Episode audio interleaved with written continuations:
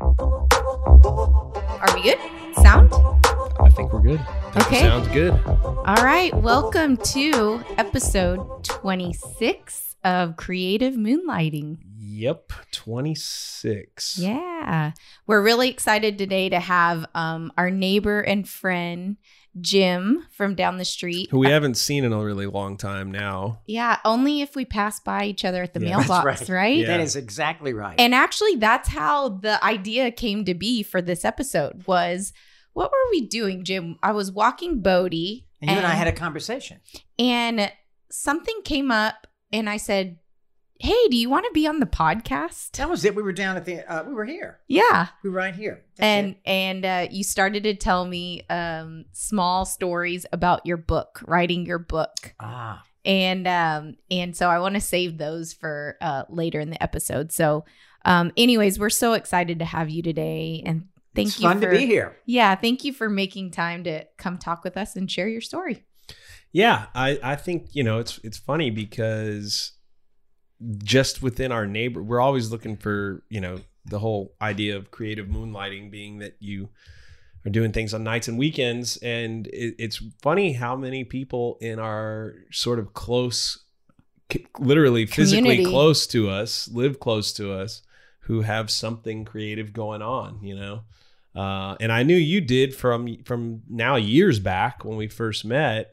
And actually, I think it was your dad's book that I read. It wasn't your book at the time. And then I realized after your it was a holiday letter or something that came through. Right. And then I realized what a writer you were. Mm-hmm. So that's the intro. Really, I think is that I know, and we've talked many times. I don't want to talk about it again about you being an actor. And a singer, but also, well, and that came, I think, through theatrical acting, right? The singing was part and parcel. Yes. Of that. You had to sing if you want. Yeah. If you want to make a living in New York, unless you were the most phenomenal dramatic actor, you better be able to sing because there were more musicals than straight plays. Yeah. Okay. And then flash forward. And then I found out you were a writer as well. Now we're hearing about these books that you've done and we obviously want to read them too. So that's kind of the best intro I can think of. Did you have anything else that you wanted to add before we let Jim introduce himself? Yeah, I want to emphasize it's pretty cool to live on our street. Gosh, we've been neighbors for over 10 years now. Wow. And to get to know, you know, everybody down the cul-de-sac and find out little bits and pieces of their life and stories that we just thought, gosh, Jim has to be on the episode so that he could share his. So we'll stop talking for a bit, Jim, and let you kind of start sharing your story. And we'll get into talking about your book and writing and all that. Well, yeah. And I know I had a few topics to talk about, but I also wanted to know what are you working on now? Like, what's the hottest thing on your mind? I'm working on a memoir. Okay. I mean, you know, it feels funny to me to say that because I feel like I should be more famous. Like Matthew McConaughey has this number one bestseller. Right. Green Lights. Yes, indeed. And it turns out that Matthew has kept diaries for 35 years. Right. Yes. Right. And as I write mine, I so wish that I had kept journals along the way, but I didn't. David Sedaris, another wonderful writer, always has kept journals from the time he was in his 20s. And when you read his books, they're so specific. Mm-hmm. Yeah. Specific in a way that really happens only when you keep a journal. Yeah. And certainly that's true in my family because noting the small details of every little thing that happens. Because you're right there and it's happening that day or the day before. And I learned that power of that through my dad's book. Yeah. And he flew B-17s in World War II. He was on a crew of 10 guys, and they ended up in England in July of 1943, when the casualty rate on his base was around 80%. It's hard to even take that in. Where was his base? This was about, of course, they don't use miles, but it was about maybe 15 miles outside of London. Was it Lakenheath? Ridgewell was the name of the base, which doesn't, of course, exist anymore. Okay, but he could get to the last subway stop of the English tube, mm-hmm. and then they could either walk or take a bike from there to Ridgewell. So we, so one of the jobs that I worked on, we did all of the training for the Department of Defense schools, and so, gosh, I think it was maybe 3 or 4 summers ago, I went to the base, it was Feltwell and Lakenheath, which is Air Force. This was Army Air Force. There wasn't anything but Army Air Force. Yeah, that was it. So I was wondering if it was the same. Well, you see, down the coast of England, south, there were bases all the way down mm-hmm. the coast. Mm-hmm. So there was one after the other. And Dad was there at a time when we were not winning yet. We weren't winning the air war. And that's why it was such a perilous time to be there. And he told this story that the day that they arrived, the David, his crew arrived, and they'd been together for like maybe 6 months to a year training and getting ready to go to England. They get to the base, and this old timer, which means he might have been there 3 months, he looks at Dad and he says, "What size shoe do you wear?" And Dad tells him, and the guy says, "Really? That's my size." Great. He never said you're going to die, but that was the great implication. Of course, he was kind of razzing. But, you know, that's what they did. And to those guys, if you can't, it seems like if you couldn't make a joke about it, then you really can't get through the day. That's it. And I think that really helped Dad, because his commanding officer actually is the one who suggested that he keep a journal, because he knew that Dad could write for some reason. I don't know what he'd done to make him know that, but he suggested it. And my dad started keeping a journal when they got to England. And what was so great about that was that they had to do raids. You had to do 25 raids to be able to come home. Now, going up. This sounds like Catch-22, like Joseph Heller's book, you know. Very much so, because so often people would get up to 22, 23, and then get shot down. Mm. But a raid meant making contact with the enemy. If you went up and the weather was bad and you had to turn back, that does not count. You have to make contact with the enemy. So it took July till January for him to get his 25, but so many people did not make the 25. They died at some point along the way. But the good news for Dad was that he went along with his commanding officer's suggestion. And after each raid, he'd get the whole crew together the next day. Because in the plane, you only saw 180 degrees. And my father's, he was the gunner up above the pilot. So he saw the top part of the plane, 180 degrees, but he didn't see what was under. So he had to get the rest of the crew there together and find out what happened in all parts of the plane. And just what people were thinking and what they were going through. And it made it each raid was like a one-act play. Wow. And some of them were, not just some of them, many of them were hair-raising. They'd come back with one engine running out of gas, holes all over the place. Yeah. I mean, it didn't even look like they'd make it many times. So the stories were just incredible. And he packed a lot of that into this, because I remember I did get it. I ended up getting the on my phone. Very. Oh, you did? You got the millennial of me, but I did get. Yeah, I bought it on Amazon one night when you got the digital book. I got the digital book, and mm-hmm. I'm looking at that book right there, and I could see it's worn, and it's so it's got some mileage on it. That's the kind of book. So the name of it is Combat Crew. Yeah, but that's the kind of book that it almost feels like you need to have on your shelf. Oh yeah, you know what I mean? Like it's okay to read books on your phone. I have no problem with that. But there's some books you want on your shelf, and it was definitely one of those. Well, and this was one of those moonlighting books that you're talking about, because Dad did the journal in '43, and kept the 1,000 pages for the next 30 years until he retired. And then he did something. In 1975, he always told us that he was going to. We're not sure we believed him, but sure enough, after he retired, he started working on it. And he worked on it for, I would say, 4 or 5 years. And I edited. I mean, he would send me his drafts, and I would go through and make comments and cut and suggest and go deeper here and what did you mean and all the things. I didn't know what I was doing. I was just using common sense. And by that time, I'd done some writing, so I had a lot of questions. And that's really what good editors do, have a lot of questions and suggest going tell me more here. I don't understand that. What did you mean? Da, da, da, da. What were you going for with this? Why'd you add that? Or go deeper, I would often say. I remember, how were you feeling? That was one of the things that I kept saying, because that wasn't always. He'd tell you the story, but didn't tell you how you felt about it? Maybe, not as much, more. And so I think I must have done it over 3, 4, 5 years. I must have edited it 7 or 8 times. And my mother typed it. So it was a family thing. Family thing. Cool. Did you keep his original journals? Who has his original journals? I have absolutely no idea where it is. Isn't that amazing? I'm so sorry. I don't know that. And what's so funny, he also, here's the crazy part. My dad did the 25 missions. He came back to the States. They sent him to Mississippi with my mother. They were married, and they sent him to Mississippi to train pilots. Gulfport, Mississippi. Mm-hmm. I was conceived there. And sometime in the summer, I think they went there maybe in February. And by that summer, all of a sudden, one day he comes home to my pregnant mother and tells her he is signed up to go back to Europe. Oh, no. He has not discussed it with her. And here's what he said. He said it was more dangerous to train pilots than to be in combat. We did not buy. We never have bought that. We think he missed the action.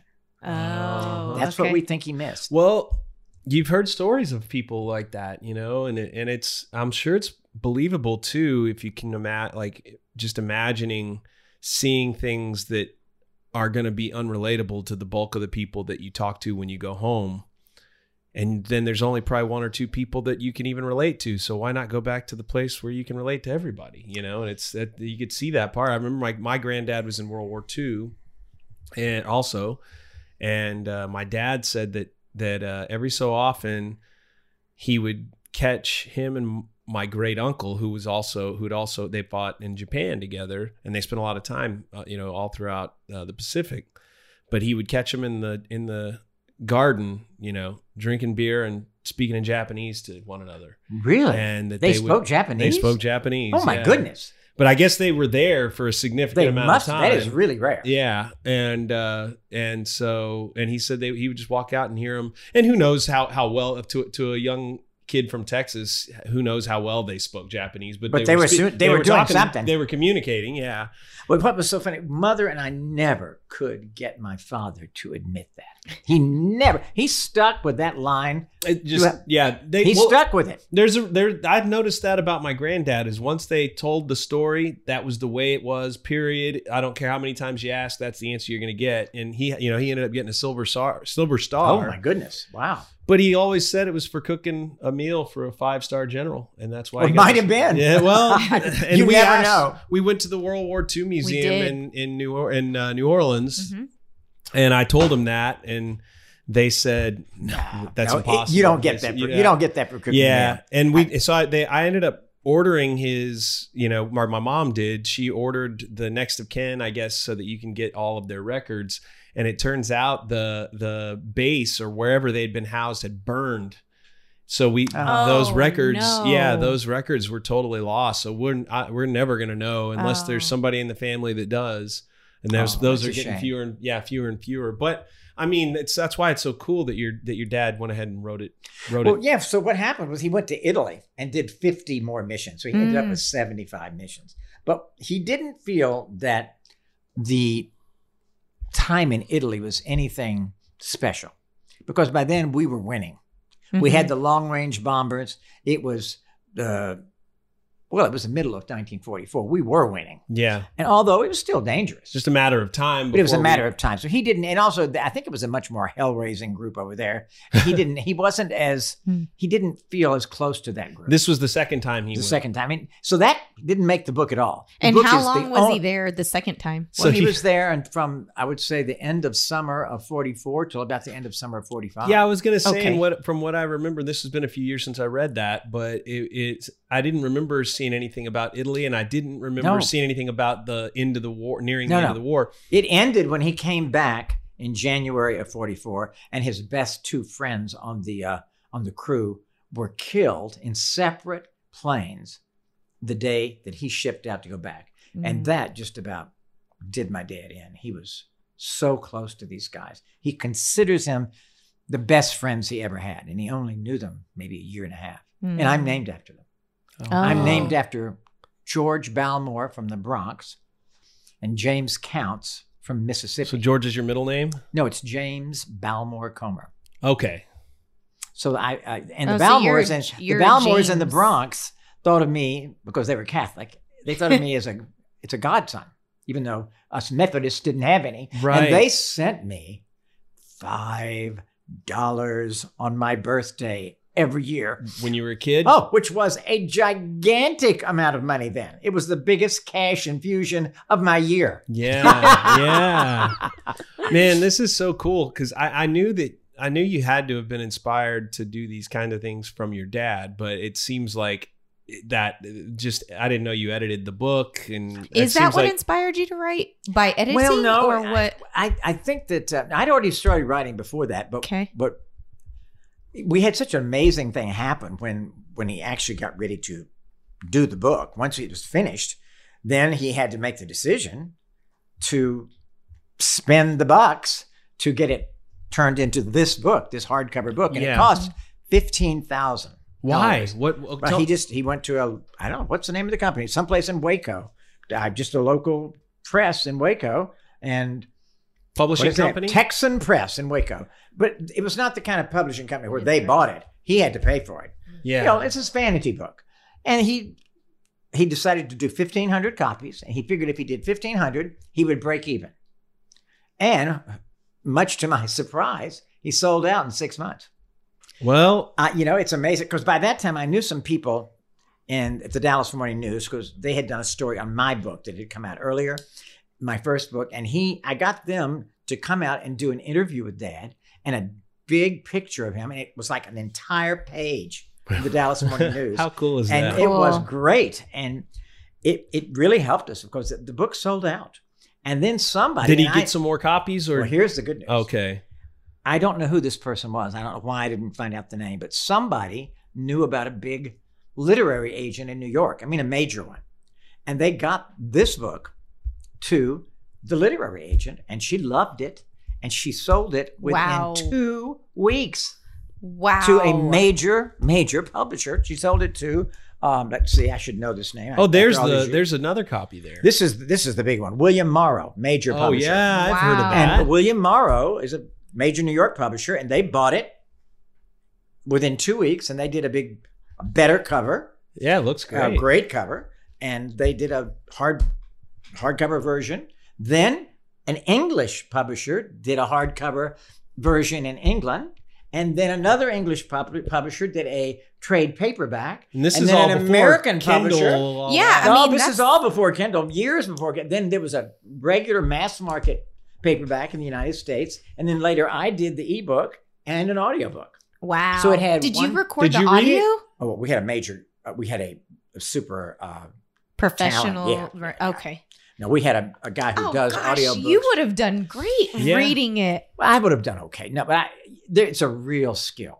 It's a specialized art, and I'm not even. You know, McConaughey reads his. Have you heard his? He's an actor. Yes. So are you. Well, it's been an awful long time, and I'm sure that McConaughey had a lot of help in doing it with starting and stopping. I think I don't know. It was weird. I was listening to it today. It is so good, Jim. Have you listened to it? No, I'd like to listen. Yeah, to it. And I do recommend listening to it because he reads it. If anybody else, he's charming. Yeah. Well, and nobody is gonna like. I have a feeling if you were reading his words, not in his voice, they wouldn't sound near as great. I think if you're a major celebrity, you'd probably need to do it, unless you're just somebody who doesn't want to. Yeah, but you can do it. But this guy that we got was one of the top voiceover people for books. Yeah. No, it's just, it's interesting because and it brings me to something you said earlier, that you said it feels strange writing a memoir when you feel like you should be more famous. But it's funny because that would almost entail that in order to have something to say, you need to be famous. And so I think it's really important that we make a distinguished thing on what made you to go ahead and push past that thought and go ahead and say, I'm doing this anyway, even though I'm not famous, Yeah, we're now going from 19, say this Dad's book came out in Oh, well, we're bouncing around. Are we bouncing around? Yeah, we have. Because this is today. Remember, this was 84.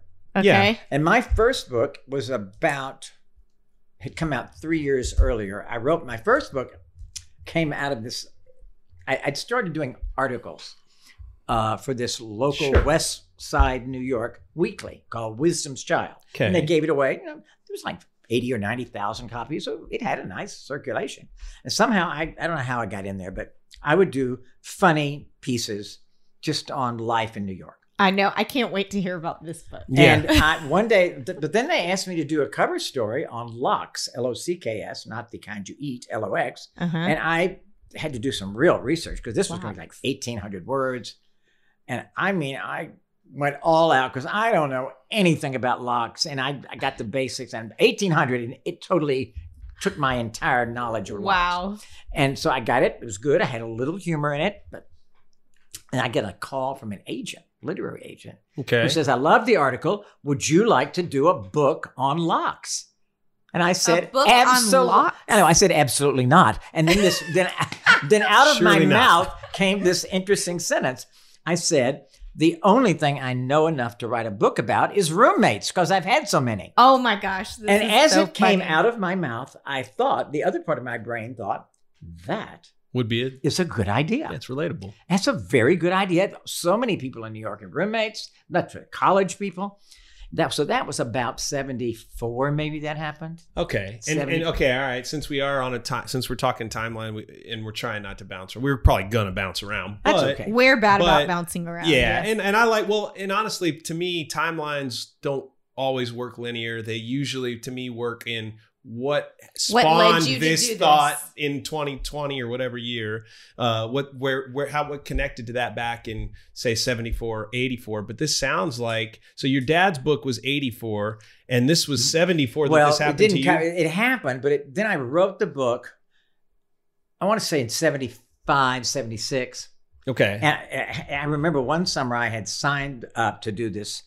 I'd left a job, I took a regular job because I was like, burnt out of being poor.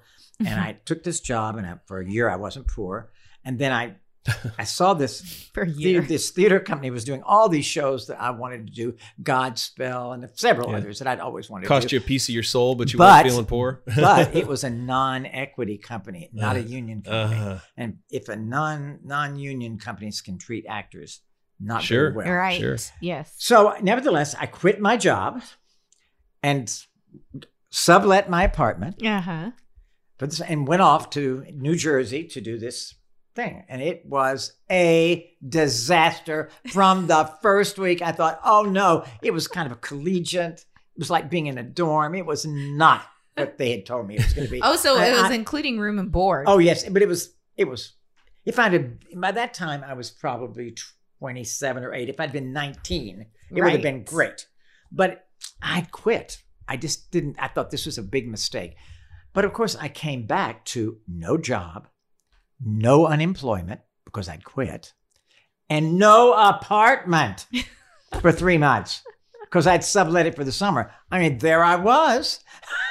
And I mean, bouncing around from friend's sofa to sofa that summer and writing my book. Okay. And I really did a lot of the writing on people's sofas that summer. And so I wrote it in, that was 76. And I would think it by 77, I had it written. So now that was your first book, right? And the name of the book is? How to Survive a Roommate. It's a great title. And I got an agent. I was able to get an agent who later became a really major romance agent. She was just starting out. She loved the book. She thought it was funny. She signed it. She shopped it. So she started shopping it in 77, and we got a great illustrator who did the roommate book, and she later did the book that didn't sell about an insomniac's guidebook that glows in the dark. She has turned out to be a major New Yorker cartoonist, married to another. They just did a retrospective of her work, Liza Donnelly, major cartoonist. Cool. I got her when she just was starting. Okay. And I still keep in touch with her? I knew even then that she was just genius. Yeah. So anyway, so that book, started marketing it in 77. It didn't sell till, I want to say it sold in maybe 79. And then it came out in the fall of 80. And it takes forever to do any of this stuff. And then I was on the Today Show with that book. Wow. January 2nd, 1981. Okay. Oh, wow. And I, of course, thought, I'm going to be rich and famous. I'm on the Today Show. I'm going to be rich and famous. I really thought that. I'm not kidding. Well, that was if I was on the Today Show, I would assume I was going somewhere, too. It was the number one book-selling venue in the country at that time. Wow. Number one. Not even a close second. And I got on. Who were the anchors in the? It was Jane Pauley, who just started working, and she was young and beautiful. And what was so funny, I only got a chance to do that because I had a friend of a friend of a friend who knew the talent booker, and I got an interview. Didn't mean I was going to get on. Who cares? Hey, how does it ever happen? And so I went in to see her, and I don't know where this idea came from, but I said, I have an idea. I think I should interview Jane as a potential roommate. I think that would make a funny interview, and I can get the ideas of my book, what I suggest about, the ideas of being a good roommate across in the interview. Well, her eyes lit up because Jane was new and was kind of a little more reserved, and they thought this would be fun for Jane, chance for her to use her sense of humor. Oh, so they said yes within 1 hour. And so then I'm so excited about this, and I go there that morning. And of course, I don't get to meet Jane. I finally they bring me from the green room into the big studio, right 2 minutes before I go on. And Jane comes and sits by me for about 30 seconds before the light, during commercial break. And I say to Jane, I think this interview with you is going to be a lot of fun. I can't wait to interview you. She said, well, I don't really think that's a very good idea. And she's putting it down. I'm going to myself, oh, no. And I thought, as the lights came on and she started to do a regular interview, inside me, I thought, this is the only time in your life you will ever be on the Today Show. Go for it. I interrupted her. Good. I said, Jane, I really think that we need to have an interview because I want to see if you would make a good roommate. Do you have a good paying job? And she thought that was funny. So then she played, and we played back and forth with questions and answers for 5 minutes. Now, a typical unknown writer gets 2 minutes. Yes. Right. We got 5 because it was funny. Right. I even asked her, I said, Jane, how do I put this delicately? Will you be having overnight guests? So I don't know how. I don't know. I just gave myself permission. At it. I gave myself a shot. And the crew was laughing, and it lasted 5 minutes. And when I left that studio to walk up to my regular, by then I was writing for Avon. I had a regular job. I thought, I'm walking up Fifth Avenue, leaving 30 Rock, that's where it was. Right? Yeah. I'm thinking, this is going to happen. This is going to be a bestseller. It has to be a bestseller. That was the best interview in history. Yeah. Well, it was a great interview. But I didn't know you needed about 50 of them all over the country. And you needed a marketing campaign behind it. And you needed to be in every store with big, what they call end caps where they can see the books. We had nothing of that. Sadly, the editor that bought the book, that loved it, she took another job. She got a better job with a different company about 3 months after she bought my book. So I never had anybody fighting my battles. Oh. Got a terrible cover that wasn't funny. And I didn't get any support from the publisher at all. I got this thing on my own, the Today Show. So it didn't happen. It didn't sell a lot of books. Mm-hmm. But I did have fun with it. And it did happen. Yeah. But I realized, from that experience that it takes so much to create a bestseller or even to create a book that sells moderately well. Yes. You've got to have a lot of support from the publisher or be one of those rare, lightning strike word of mouth things that just happens. But anyway, it was fun for the moment. Well, and things are different these days too with all the different platforms that you could put your book on. So, even when you published your book, the opportunities that you have to reach a wider audience are there just for the plain fact that anybody could search it. And if they're interested in acting, then boom, they can purchase it. Yeah. It doesn't have to necessarily go the traditional route through. Yeah. But in 1981, when my book came out in 81, when I was on the Today Show, it was old school still. Yeah, and it's probably still true what you're saying about it needing a team to push it. If you want to have it be in a hurry, you know, if you want to make something of it in a hurry, if you're looking like you need it to go somewhere now. But it's funny too, because the odds of it getting to catch on over time, you know, because of these platforms, I would suspect, I don't know, but I would suspect that because a book lingers on an Amazon, and because Amazon is the first place, I don't even know if it is anymore. I think it probably is by now that most people are reading through that platform. Well, I think they are. But you know, back then you only had, they had a spring list and a fall list. So you had a few months that they paid attention. And if they had a list, say the publisher had what they call a list of maybe 10 books in the fall, and that might be less, say 10 in the spring, they're really going to put their resources behind a couple of books. and back then, just because you buy one book that's similar to your book doesn't mean anybody's going to get linked to your book. The way that the Kindle thing works and the way the internet has done it is now, if somebody buys a book about acting that has anything near what is in my book will immediately turn up under there somewhere, and at least somebody who had no chance of finding it might. So would a book like mine was never meant to be any kind of bestseller anyway, but because it's just about a very specific thing, but I've had chances to sell it in places I would never have imagined, just because of the fact that it's out there, you know, it's out there. And that's a big, because also in the bookstores, which was where you sold books then. Yeah. After you had your number of months on the shelves, if it wasn't selling, they sent it back to the publisher. Called remainders, and they would send it back to the publisher. Well, it is strange, because a book like that is the kind of book that, I mean, you read that title and that's so relatable. That is the kind of book that could actually be a bestseller. But look at the cover. Look at the cover. Not funny. Two keys. I didn't know that we needed a funny cover to go with a funny title. Yeah. And look what we've got. It is a terrible cover. But I didn't know that at the time. I was just so thrilled. Well, and you should be. I mean, that, but you know. Still, I would have, if I should have gone back to them and said, this is not the right cover. Which is ironic that they have keys on there. When you said the first article you had to write was about locks. Isn't that funny? That is funny. But this was not funny. This is not a funny cover. Oh my gosh, Jim. The beginning of this book is so funny. It's a funny book. Just from the beginning. We'll just read it. It says, hold on, It says, wait just a minute, James Comer. Comer? Yes. Okay. What qualifies you to give advice on roommates? And it says, I've had 16 of them. 9 are still my friends, and 2 send Christmas cards. That's not a bad percentage. I've lived with students, office workers, an artist, a salesman, a secretary, actors, a fundraiser, and the unemployed.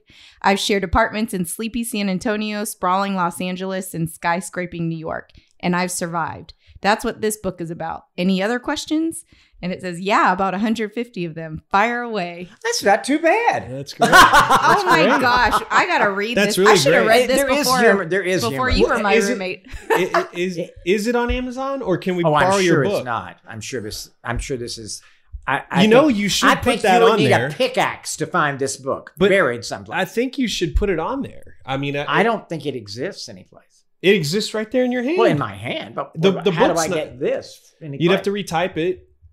Well, they still own it. So then if it's typed, I'd even be willing to help you with that. I did it with mine. It's not that hard. I would have to get the rights back from Franklin Moss. Oh. See, once you've sold a book, you do not own it anymore. They own it. They would have to sign papers to give me the right. I'm sure they would, because they never did anything with it at the time. Well, it might be worth finding out, because at least you could bring it back to life. Well, I'd have to read it again. I would love to have a copy of that. I want to read it, think of today, in the art of today, even in cities where it's as relevant as it was in '81. It was. I'm sure some of the humor. I just wonder, what are the chapters? Let's just. Oh my gosh, they are hilarious. That's a great book. Yes, and I haven't even read it yet, but I can tell it's a great book. It's like from page one, it was hilarious.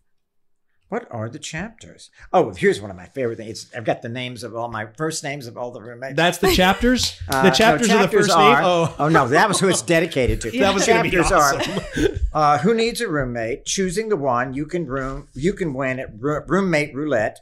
Money, college days, Roommate Anything roulette. One can do, four can do cheaper. Yours, mine, and ours, the art of sharing. Dealing with eccentricities, oh my.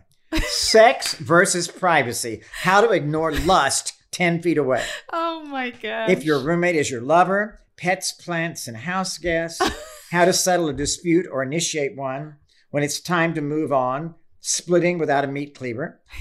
And you're on your own now. You got to get the rights to that back. Oh my gosh. That is. Can we borrow this? Yes, you can. It's the only copy. So be, well, no, we won't. You can be gentle with it. Yeah. Be very gentle with it. So the good news about that book was that it helped me get, it gave me a feeling of legitimacy just because it existed, Well, and if you can look back on it today and we're sitting around having a laugh about it and you're remembering it fondly, obviously that was worth it, but also it's still relevant. I can tell it's still relevant, I mean, people are still struggling with those same issues. Oh, yeah. Yeah. So. And everybody enjoys humor. Well, Jane's answer to my question about will you be having overnight guests, then she broke character and she said, amazingly, I had that problem at the University of Oklahoma. Yeah. My roommate came equipped with a boyfriend. Oh, and it was the three of us living unhappily ever after or something like that. And so, but it was fun. And they let it go on, not because of my brilliance, but because it was doing what they wanted to. They wanted to see Jane be funny, and she was. And we had chemistry, and that's what they wanted. So it met their needs. So that was 81. That was January 2nd. All right. So next what was the next? And then Dad's book came out 3 years later. And then I began doing speech writing.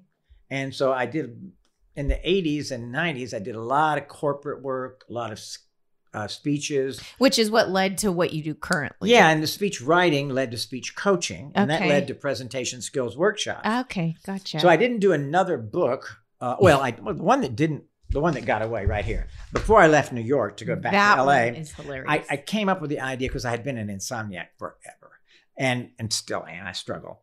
I thought about what would be funny, and I came up with this idea called Sleep Without Sheep. The Insomniac's Handbook That Glows in the Dark. And I have never been able to find anybody to give me a cover that glows in the dark. I know it must be able to happen. I've never been able to make it happen. This was a book got to Ballantine, which is a big publisher, and they said yes. And then they had a change in management, and then this new management said no. So it came close, but no cigar. It is still her drawings are just hysterical. Oh my gosh, it's funny. It's still funny. I would still love to sell it. Oh, people out there who are listening to this is a funny book. And you own this one. I own this. Funny. I own it, and it's funny. Again, and it would be a great gift book. To all the millions of insomniacs, Jim said as he pitched his book relentlessly. It really would be a great. Well, look at that. Look at those drawings; they're great. You could, of course, I would have to have her say yes to it after all these years. She did this probably around 1980, and she came real famous since. So I don't. We spoke when I first got to Austin. I had this, and that's when I got these nice copies. And I spoke to her on the phone, and she was interested in. She was perfectly open to me selling it back then, which never happened. Of course, it's 24 years later, and she's much more famous and much richer. So I don't know if she'd be interested or not, but her work is great in there. So so I've seen a pattern in these two books, but your humor comes through in both of them. My humor comes through in everything I do. Yeah. Okay, so in all of the books or publications that you have put out there, are they all? No, actually, the most successful one, and the one I guess I'm most proud of, is this one. The one I did in the early 2000s about caregiving, because I think you probably know that I came back to Texas suddenly in 1996 when my dad had a stroke and my mother had early Alzheimer's, and they'd been living in Dallas. I was the only child because I had a brother who died early in a car wreck. And so I was out in California writing for a CEO, and I got the call saying that Dad was having a stroke, and I had to get back to Texas instantly to get them through those first couple of weeks and to get him, he went into intensive care, and then they told me I had to get him into rehab within a week. And we had no family. in Dallas, where they'd been for 34 years. All the family was down here, in Austin, Georgetown, in Austin. Okay. Which is why I'm here. Because, so within a few days, I flew down, found a rehab at St. David's. I picked St. David's because a nurse smiled at me. Seriously. I didn't know what I was looking for. I went to four places in one day. Her smile. That's what we chose it. And so they announced that they would bring him down in an ambulance the next Monday from Dallas to Austin. And I thought, well, good. And then, of course, I tell my mother this. And she says, well, that's fine for Daddy, but I'm not going anywhere. I'm staying right here in my house. Well, of course, she didn't realize she couldn't stay in her house by herself. Daddy was doing everything. Right. So I had to get her down to my cousins who volunteered to keep her for a while I tried to decide what to do. So I had to get her in the car in Dallas to get her to Georgetown. Oh, man. And she was not going to go. So the day that they're taking Dad down in the ambulance, I'm thinking, how do I get her in the car? Oh, no. This is what happens. And I write about this in the book a lot. Just, you know, I had to improv it. And I thought, what would get her in the car? Mm-hmm. And I thought, I know, ice cream. Ice cream. So I call this therapeutic lying, and I highly recommend it to all of you caregivers. Therapeutic lying. On that Monday morning, I go to my mother. She's sitting at her breakfast table. She's doing the little coffee, the Dallas Morning News. And I say, Mama, how would you like to go get some ice cream? And she smiled, put the paper down, got right up from the table. My instincts were off, and walked with me into the car, which I had packed for her the night before. Okay. And we headed toward Austin. I did stop at the first Dairy Queen. Okay. Got her the biggest, gooeyest sundae you ever saw. And we headed south. And I kept waiting for her to say, where are we going? She never said it. She was too busy commenting on the colors of passing cars. And I got her to my cousins. And I headed back to LA. I'd been gone 11 days and I had a job. Oh. And that was the beginning of 14 years of caregiving. And that's where this title came, When Roles Reversed. Because those roles reversed in 1 second. Mm-hmm. When he had that stroke, he wasn't walking or talking for the first month or two. So, I mean, it was instant. And overnight parent. Had your mom already sort of like, if it weren't for him, would the reversal have already happened? Oh, he was running everything at home. She was no longer driving. Her cooking had gotten down to more like assembling. All the things she used to do, keep the books for the family, do the Christmas cards. He was doing all of that. She, you know, was she older than him or no? She was 3 years younger. Oh, okay. She was 78. It just happens different for everybody. It's just different. 78's not. It's not early, but he was, I think he was 80 and she was 78 when this happened. Okay. So that was the second one. No, you know something? I've got that wrong. Oh, go ahead. 84 and 86. We first noticed. She was 84, he was 86. Yes, we first noticed it. That's quite a bit older. No, we first noticed it when he was I knew something was wrong with those numbers.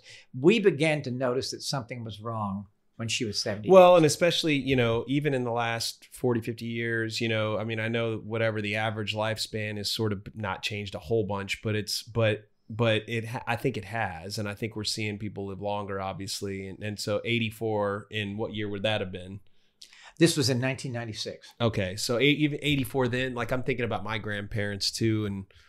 And when things started to kind of, you know, I don't know. It's so different for everybody though, because you know, when it happens, it seems to happen fast. It's like I noticed it with my grandparents. Like one day we were just having a normal conversation. I was the kid, they were the adult, and the next thing I knew, not that I was doing all the things you were doing, but I noticed, why am I talking to them like they're the kid, and why are they talking to me like why does it feel like I'm just agreeing like they're just a little kid? I don't understand why that's happening.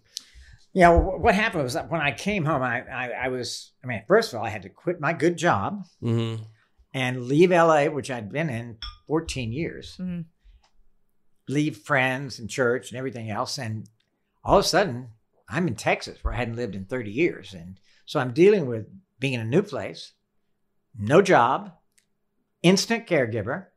I'm also trying to get sober. All this at the same time. And it was a lot. Did it help you get sober, or did it hinder you? It did help me get sober. It did, okay. Because I needed to be sober to deal with it. Mm-hmm. I'd been working on sober for a while, but I hadn't totally succeeded. And I did succeed within a few months of moving. Because you just didn't have a choice? I just had to. Yeah. And I was ready. I wanted to. I got with the right people and the right meetings, and it worked. Yeah. And so I was... a lot happening. And so as the time went on, and I made lots of mistakes, as you do when you're starting out as a caregiver. I mean, you don't know anything. And I certainly didn't know how to deal with Alzheimer's, but I learned. And so what this book is, basically, I think it was about 5 or 6 years into this, in the early 2000s, I'd written an article for a local magazine about caregiving, just a one-pager. But it was good. I knew it was good. And then I began to talk about it. I actually did a little talk on it someplace locally, and people really responded to the talk. And all of a sudden I began to get the idea, I need to write a book about this, because I could help a lot of people. And there can be a lot of humor in it. But look at the story about the ice cream. Yeah. That's a funny story. Yeah. And it was a serious situation, but a funny story. And that was true throughout. Mm-hmm. And plus, my mother is very funny. And she had one-liners way into her Alzheimer's. She had great one-liners. And my dad was a character. I mean, and then just funny things happen. And it's so important to have a sense of humor. So I thought I'd write a book in which I would tell my journey and my parents' journey during these years. And then I thought, well, I'll balance that by having the second half of the book being interviews with experts in independent living, skilled nursing, assisted living, all the different areas, hospice, the things that people need to know. So it's got two parts to it. It's a story. Mm-hmm. And then I've got 50 questions that'll save you time, money, and tears, with sections where you can actually write the answer. Mm. So you can sit down with your parents and go through these questions. Oh, that's great. It's funny. Because all the questions that you wish you... All the ones that I wish I'd asked. Yeah. Because I didn't ask any of them, because my father would not talk about my mother's condition during the 5 years that it was obvious. And when they're in the right state of mind where they're able to answer the question. Absolutely. Yeah. You want to do it early, not late. Well, and even with us, my father passed away very young. He had a heart attack when he was in his 50s. Oh, my. And so... your early 50s. Early 50s. Yeah, so terrible. When Matthew and I, after that, we've had lots of conversations where I will say to him, if you're ever wondering where I keep all of this paperwork, it's located here. You need to know that, because you don't know where these things are. Now I'm going to ask you the most important question of the 50. Okay. Do you have a will? Yes. Oh, I'm so proud of you. So after... That means you have a will, too. That does, I'm so proud of you, because... Do you know it's 7 out of 10 Americans do not have a will? And is this... I'm assuming you're saying you're proud of us because it's going to make... If something bad happens, it'll make the other rest of people's lives easier, right? Else. Well, yes. It's called an adult thing to do. Okay. And a kind thing. It is, because it's adult, it's kind, it's smart, it's everything. Everybody should have a will. I can't. Mm-hmm. I preach this, and I preach it in my speeches that I do on this subject. And Prince, $250 million estate, no will. Aretha Franklin, $80 million estate, no will. Lots of football players, no will. Yeah, that's crazy. Yeah. And you do look what it does to the families. They're caught in court for years. Yeah, and it breaks them apart. It does. It's a terrible thing to do to a family. And yet people just refuse to get wills. I mean, I think they're going to die if they get the will. They're going to die anyway. It is a guarantee. Yeah, it's a guarantee. It is an absolute no-brainer. We're all going to die. We need to have a will. And we need powers of attorney and a living will. Yeah, you need all of those. And you have to ask those hard questions. Who wrote my will? You? I wrote the will. Good for you. Well, and it was just, I knew what I had to go through. I knew what we had to go through after my dad passed. Because he didn't have a will, right? He did have a will. Oh, he did. Because he was in the military. It was an old will, but still it was better than having no will. Like, it was so old that my brother wasn't even written into it yet. Oh, my goodness. But anyway, so... We did that, and it was just something I felt like and we got to do it. And I will say I hesitated because we don't have children. Right. And so I thought, well, do I really? No, I needed to do it. So we just did it anyway. And it's one of those truths that it doesn't come so obvious because there's other truths that sort of pit themselves against it. The whole idea of living in the moment goes against any idea of writing a will, you know, and they tell you all the time, it's all the rage. You got to settle down, live in the moment. Well, you can live in the moment and still have a will. Well, I'm not saying you can't, but I'm saying I'm saying is it's confusing. But the truth is, I think for people in their 50s and 60s and even older, can you imagine not having a will in your 70s? That makes no sense to me. I do think that people have this. But when did you come by this knowledge? When did you get firm about everybody should have a will? When I saw what happened. Correct. Did you get a will after that? Right. I got a will after this. After. Right. Okay. So when I got a will when I came back to Texas. Yeah. Right. Okay. So my point is there's so many people who haven't gone through that to know that it's that important. That's what. But we all know that we're going to die. Yes, but and we all know that we have families or friends that we want to do things with. But what it would take is someone to say, hey, let me give you a little hint, young fella. You need to get a will. Do it. And that's what it costs money. I mean, it does. But not a lot of money. Not a lot, but some people don't. Well, what's a lot? They don't want to spend $500, you know? They don't want to spend a couple $100. Actually, when you're 22, 23, 24... ask me to spend an extra $500 on a will, the answer is absolutely not. Not in the 20s, but I would say certainly by your 40s. Yeah. And you can go, and if you're poor, that's not a politically correct word, poor. If you're less advantaged, okay, you can find places, probably legal aid, that will do a simple will for you. Yeah. Yeah. And if you don't have a lot of resources, you're not going to have a complicated will. Right. You just want to have something. Well, and I guess that's sort of the point of you have a person that has gone, that's the whole idea but behind having an older brother, older sister, a family member, a friend that has gone through something that you simply haven't. Is they can tell you something that you don't know and you wouldn't know otherwise. Why would you know that? You know, even if it seems so obvious from the other side of the fence, it's not from this side of the fence, right? Mm-hmm. And now when you did our will, it was because you went through something and it was like, okay. And you all are very young to be smart enough to have a will. But I'm talking primarily of people who are in their 50s, 60s, why they wouldn't have a will. Is beyond me. Right. Because certainly they've gone through something by now. They've seen lots of people die. Yeah. Right. And their friends are dying. Yeah. They're just seeing it. And they know. So that's just being lazy? It is fear. I think it is fear. Okay. It's fear or laziness or not. Or both. Yeah. Or not wanting to spend money. Primarily, they just don't want to deal with their own mortality. Mm-hmm. That's the bottom line. Well, and that... Yeah, I agree with that. I think that's it. 90% of it. I do agree with that because whenever you start bringing up this stuff about, you know where I keep it, I'm like, stop telling me that. Yeah. You need to know. Yeah. Yeah. Because you think about, I watched my mom after go, I don't know, your dad kept it all here. And I said, you didn't ask him. He never told you where this stuff was. Right. And so those are things where I thought, dang. I don't want that to happen. So you have to have those hard conversations, whether you want to. That's one of the things I talk about in the early part of the book, the importance of having those conversations. They don't even have to be hard. They just need to be. You need to open the door for conversation. And it should be an ongoing conversation with the adult children and the parents about finding out what they want and what they don't want as they age, where they want to live, if there's even a choice.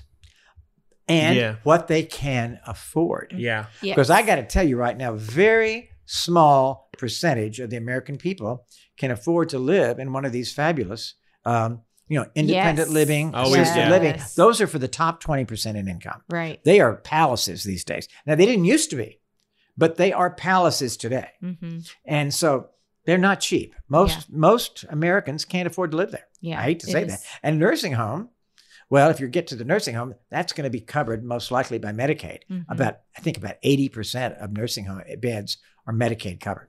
Mm-hmm. And if you live in a state like Texas, which is not generous with Medicaid, that limits the number of people that can get into nursing homes. Yeah. So it ends up that most people stay at home and they are cared for. Yep. for by family members. And often— now my mom just went through it. I mean, yeah, but often by the family member who lives in the town where they are, even if that family member is the least likely good caregiver. Yeah. They're close by. Yeah. So that's just the reality of it. Mm-hmm. So these conversations need to happen early, mm-hmm, so you can do some planning. Yeah. And find out really who does need to do the caregiving, mm-hmm, which ones are going to show up, who's going to be missing in action. Mm-hmm. And they will be missing in action. Yeah. Some of them will. Some of them will not show up. And some of them will surprise you. You'll think somebody will be one of the ones that'll be stalwart, and not really. Mm-hmm. But that was not my problem because, A, I had no brothers and sisters, and it was me. There wasn't any choice about who was going to show up. It was moi. You're it. I was it. Tag, you're it. And I had a lot of learning to do. And the good news is my dad had a recovery. He had a complete recovery.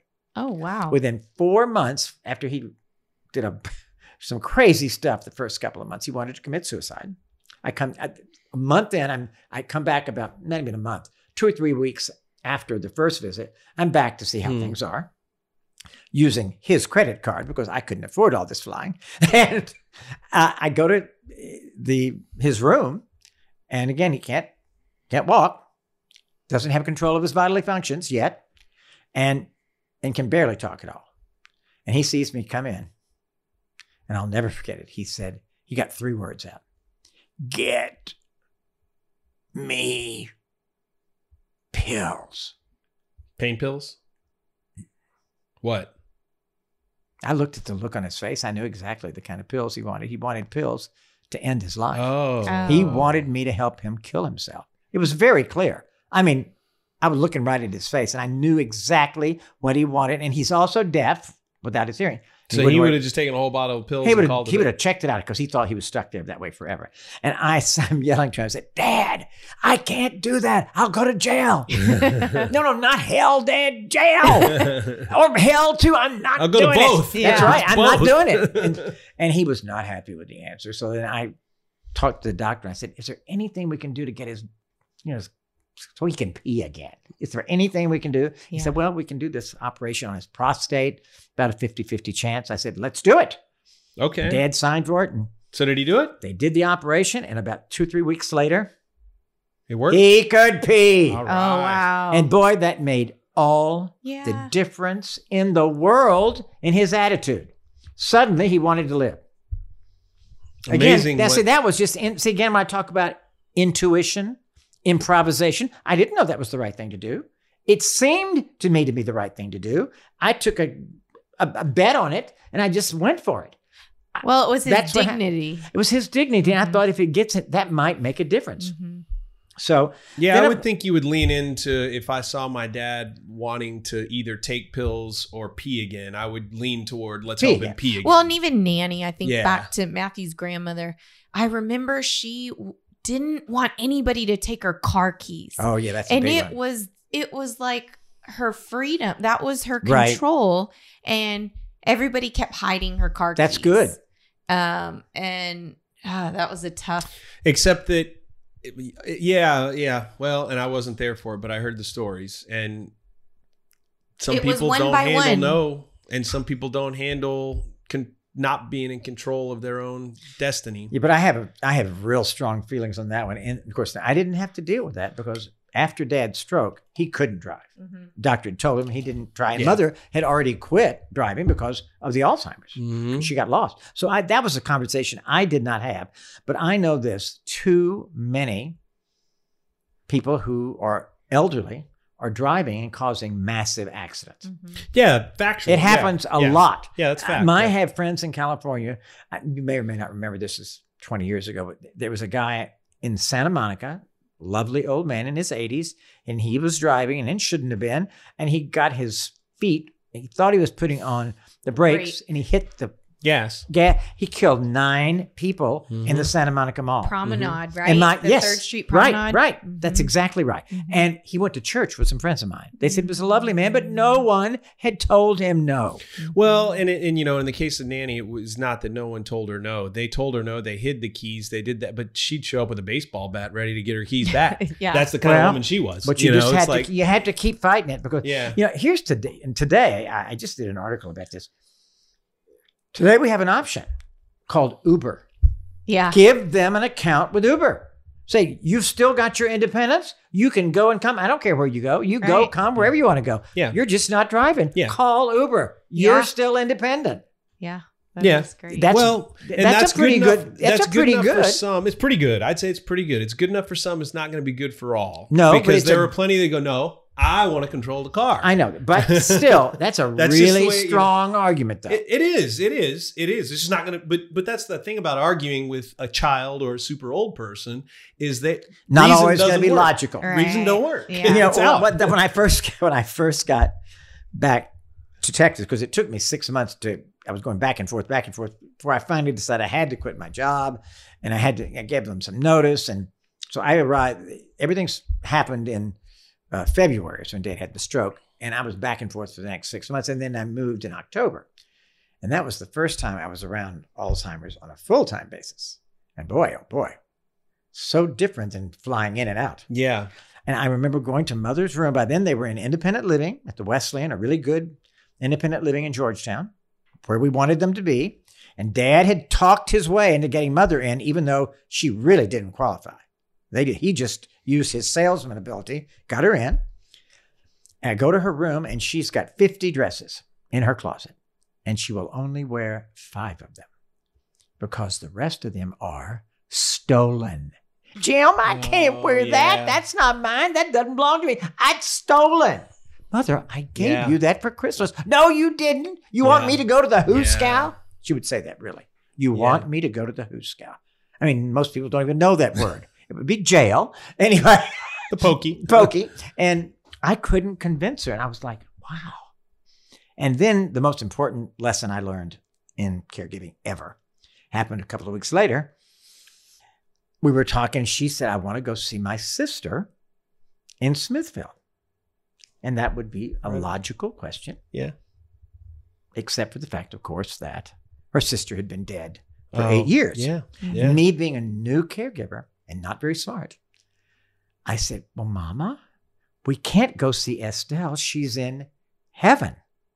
Well, that was the wrong thing. Well, what would be the right thing, though? Oh, Mama, let's go next week. Mm-hmm. Oh. She would forget it. Mm-hmm. So she started crying. I mean, as if she'd never heard the news before. Really it was brand new news to her. She cried for 15 minutes. Shoulders go up, the tears come. And I'm watching her cry and I'm going, oh my God, look what I did. Mm-hmm. It's basically like she thought she'd never heard the news before. But I want to go back to the right answer. The right answer would, and this makes perfect sense. Hey, all right, sure. I'll set it up for next Tuesday. Yes. And then she'd be very happy. She would have forgotten within 10 minutes. It's kind of like dealing with a drunk. That's incredible. It's kind of like dealing with a drunkard, probably too. Probably like that. When they say, and there are people that would say don't lie to them, and I disagree strongly. Yeah. I believe in lying. Based on what you just said. Therapeutic. What did you call it? Therapeutic lying. Therapeutic lying. I do believe there's times for that. And that would be just, there would be disagreement in the community. Wrong, and getting your mother to feel good is right, then you did the wrong thing for the right reason. That's it. Yeah. So the big thing that came out of that was good. I was so distraught about causing her to cry that I made an appointment with this Alzheimer's expert who someone told me about for the next day. I got in right away to see her. And I said, I don't think I can do this. And she looked at me and she said, honey, from what I hear, you don't have much choice. And I said, well, what do I do? And then she gave me the best advice ever. She said, quit trying to drag your mother into your world. Oh. She can't go there anymore. Man. You must go into her world. Mm-hmm. Go into her world. That's important. Well, I got it. I mean, I got it. In the moment she said it, I went, oh, yeah, right. And I started doing it that day. And I did it for 14 years, even as she changed dramatically. Yeah. And her condition got worse and worse and worse over the years. I didn't try to keep her where she was or had been. Yeah. You were on the trip. I was on the trip with her, matching her. Even when it got to the day, I don't know how many years later, 14 years, maybe halfway through, 7 or 8 years in, I show up one day. She does not know who I am. Mm. So I think, well. That was the first time that happened? First time that had happened. And I thought, well, it's happened. So I said, hey, Mama, I'm Jim Comer, your firstborn. Good to meet you. And I just shook her hand, and she smiled and warmed up to the stranger, and we just kept going. Hmm. I didn't know what else to do. Did she come in and out with that, or did she still just not know who you were? And well, I think it came in and out for a while, and then she just liked whoever I was. She's always very friendly and warm, and so she liked being having attention. Would she ever kind of do the thing where she would? And I have no experience with this. I've only heard about it. But would she do it where she would pretend to know who you were, even though she didn't? Oh, she did that really well. At my father's funeral, she was just holding court, and I know she did not know some of those. Oh my God! But she liked the attention. Isn't that incredible? She was social. She didn't forget that part of her being. Oh no, she kept the social until the very end. Wow. Even when she couldn't talk. That's cool though. Even when she couldn't talk in those last couple of years, her eyes and her face would light up. Yeah. Mm. And she was. We saw that nanny too, you know. And grandma. And grandma, both of them, yeah. Mm-hmm. Both, yeah. Much loved by the staff. Yeah. Mm-hmm. And my grandfathers I didn't get to see because they kind of, they really passed pretty quickly. Like it was like they had been a little sick, they were with it, and then boom, mm-hmm. dead. Yeah, mine were, they were, as I say, 14 years. And we had 5 years in independent living. And I got to tell you, I was getting pretty cocky. I was thinking, this is pretty easy. I got this down now. Yeah. I'm feeling good about this. Yeah, you were a pro. I was a pro. I was doing great. And it was Christmas Eve. And I just bought my father a new TV. I was going to give him the next day at our big family gathering. And that night, Christmas Eve, Mother fell in her room on the way to the bathroom in the middle of the night. She tripped or whatever, broke her hip. God. And the world changed yet again. It was as if we were back to square one. She was in the hospital being operated on Christmas Eve. She was out of her mind with all the medications they gave her, you know. And she was just nuts for a couple of days. And then when she came out, they put her into kind of a rehab, but with her Alzheimer's, she couldn't function in rehab. She didn't know what was going on. And Medicare will only pay for it if you're making, you know, progress, and she couldn't make progress. A couple of days in, they said, Jim, she can't stay. You got to find a nursing home for her by tomorrow. Well, the Wesleyan also had a nursing home, but it was like packed. It was Christmas week. And there was only one bed open, and it was in a room for 4 people. And I thought, my mother going from the 4th floor with a view of the park to a 1st floor room by the parking lot with 4 people, but I didn't have any choice. I was just horrified. See, my ego got involved. But the main thing is I got her in. She didn't know that she was by the parking lot.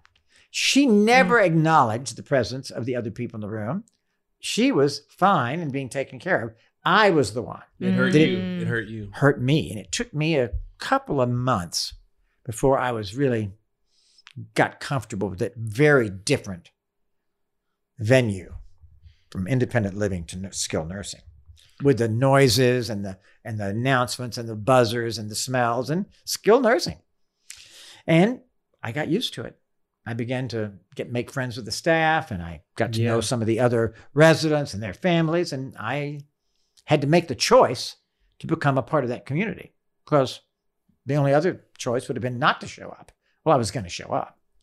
So Dad was still in independent living. Here's the kicker. 7 months later, on July 4th, he fell in his room in the middle of the night and broke his hip. It's such a big Within comment. 7 months, they were both in skilled nursing. But they didn't see anything of one another at that time? Oh, they did. Oh, during those 7 months, I'd bring him over to see her. Yeah. Oh, yeah. So because he's aware. Obviously. Oh, yeah, he's aware. Oh, she was still aware. I mean, but remember, she didn't remember very well, and he was deaf. So those meetings were a little iffy. It's like a little iffy. Gene Wilder. Almost Richard a comedy act. Yeah. And so then I bring him over. Who's on first? Yeah, I bring him over, and I'm thinking, you know, Mother's really liking living by herself for the first time in 60 years, or whatever it was by then, almost 60. And I'm thinking, I think I'm going to put him, she's on A wing, I'm putting him on B wing. Big place. And so he was trying so hard to. So that they could be together, but. They could be together in the lobby. Space. Yeah. But I didn't take him to her wing because he would come and try to drag her back. So anyway, he tried really hard to do all the stuff where he could go back to independent living. He was trying to get himself together and he just couldn't. Mm-hmm. He was 91, I think, at that time. Yeah. Mm-hmm. And he just couldn't get dressed and do the toiletry things that he needed to do. He just couldn't do it. And I had to be the one to tell him that he had to stay. Not a happy moment. Mm-hmm. Yeah.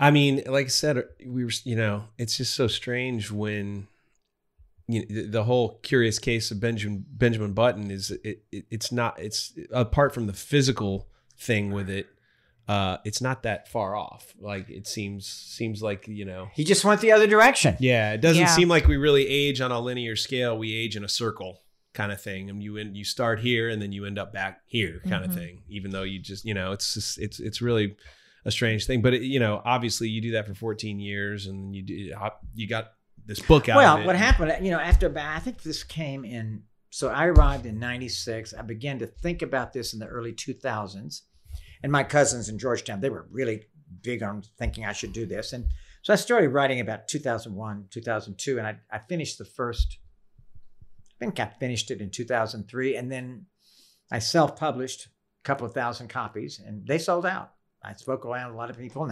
So I sold 2,000 copies. And then naturally, I ordered another 2,000 copies. Within weeks or months after that, I had this trip out to Oregon to see a friend. And he took me to this art gallery where his friend ran. And his friend had a mother with Alzheimer's. Mm. So I came back the next day and brought the guy a copy of my book. And he really appreciated it and read it and liked it. And he sent it to his friend who worked for a publishing company back east. Oh, okay. And she liked it and gave it to the CEO of the publishing company. And he liked it and bought it. Okay. And I had gone through an agent the year before, a big agent in Dallas who tried 12 publishers to sell it, didn't. And by just doing an act of kindness, it ended up with a publisher that bought it. And by that time, I did a better version. I added about 100 pages to the book. Can I see it real quick? Yeah. And I put a new cover. And I was wondering if that was you on the front. Yeah, that's me. There back in about late 90s, I guess. And then there you are as a kid also. Yeah, that was, I love that cover. That's a great picture. Those are great pictures. That was me at my grandmother's house over on West 38th Street and me in Georgetown.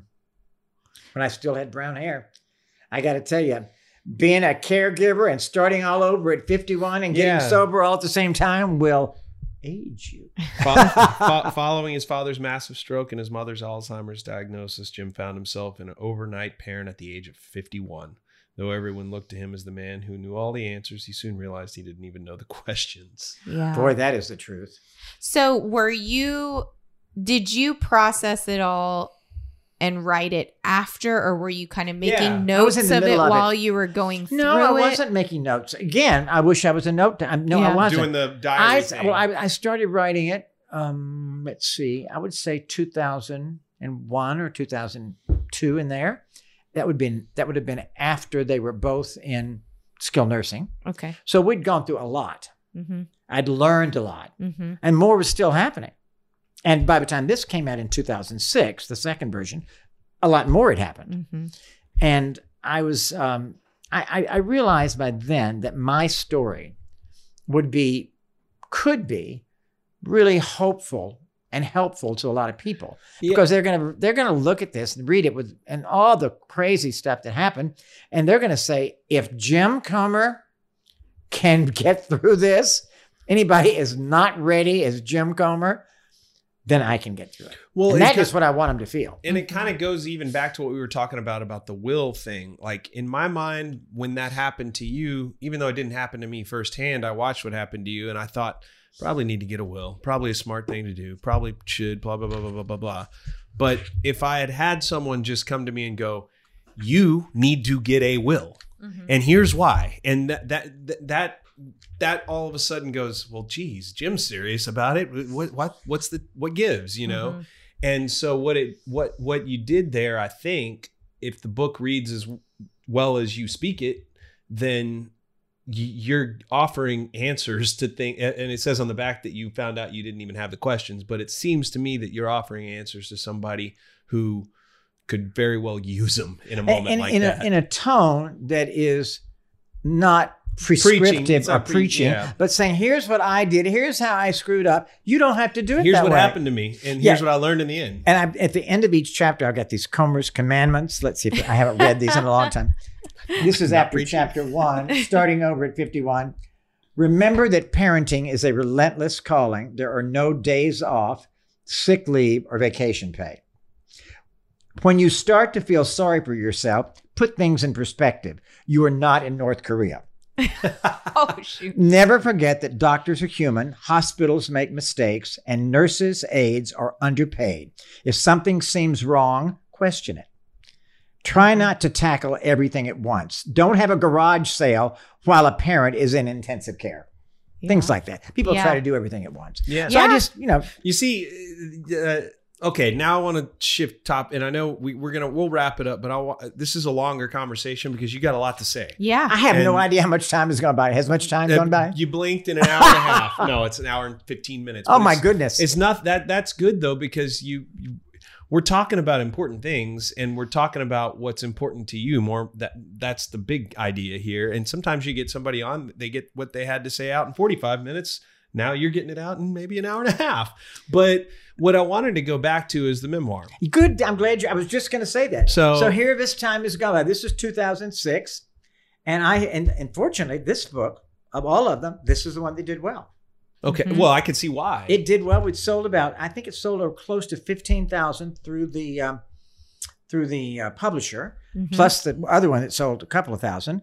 And then I got my deal with the publisher was not some big advance, but I was able to buy copies for just 40% of the list price. Mm. So it meant I could sell it for full price at the back of the room when I spoke. Okay. So I sold probably another 2,000 or 3,000 to the back of the room, made some money there. Because let's just get real. You don't make money from selling books through bookstores. You get 40%. No, you get, excuse me, let's erase that. You get 40 cents. Erase that. 40 cents. This is a $20 book. The author gets 15% of the publisher's 40%, which means you get about $1.10 on book, a $20 book out of 20. So you're not going to get rich. Mm-hmm. Yeah. If you sell 15,000 copies, which is a lot of copies for a book. That's 15,000. 15,000 people that's got like your book. Probably in the top point something percent. Less than 1%. Okay. Also, a really good thing to know, you creative moonlighters. Yeah. I was just saying, like, the people who would listen to this, those writers out there that are, you know, it's also good to know the reality of things too, and that's a very real stat. Yeah. Yeah. What if you're planning to make money as a writer? The chances of being hit by lightning are much better. Let's just know that. However, if you have something you want to say. Say it. Yeah. You're going to feel better about saying it. You're going to help some people. Who knows? And there is always a lightning strike. Yeah. You know, think John Grisham. But, you know, John Grisham and the other guy from North Carolina, what is that man's name? Nicholas Sparks and Stephen King. They are the real exceptions. Mm-hmm. So don't plan to be them, but plan to be you. And if you have something important to say, say it. Yeah, I think that's the biggest thing. Well, honestly, I feel like that's true of all the arts. You know, if you're doing it, and this has been said a million times, so it's ubiquitous at this point, but for whatever reason, we all fall into the trap, and it actually kind of leads into my next question, which is, if you're doing it for the fame or the money, then you're probably not going to get the fame or the money because you didn't do it for the right reasons. The people who get the fame or the money, they either got lucky or they got lucky and they had something to say. And I think the most of the ones that kind of stand the test of time in any art form, they're the ones who had something to say. Oh, absolutely. They said it as honestly as they could, and they also had a little bit of luck. They were ready. Maybe they were ready when the time. They were in the right place. They knew the right people, and they had some luck. It takes, you know, so many things coming together. And you know, I always think of I don't know, may have been some movie with Wilford Brimley, and somebody said, I haven't had any luck. He says, yeah, well, get some. And I like that. And it's and sometimes there's a way to get some luck if you keep on and on and keep on. Eventually, maybe there's a way to some lightning could strike a little bit. Well, there isn't. I will say this. I mean, don't get me wrong. Perseverance and persistence will make you more likely for the lightning strike if you have talent. Yeah. Yeah. I mean, think of those actors. And you get more talented the more you do, probably. And, you know, from actors. I mean, there's this gigantic number of people that want to be actors. It's the ones who really have talent, who really show up and stay and keep going at it and have some luck. And they have the gall to keep, to really go ahead and go for it. You know? You have I feel like that's the thing is a lot of times, and this is hard, but when you get put on the spot, the things you know, all of a sudden you're not sure about them anymore. Right. And that's a scary thing because it's like, oh, the pressure got to you.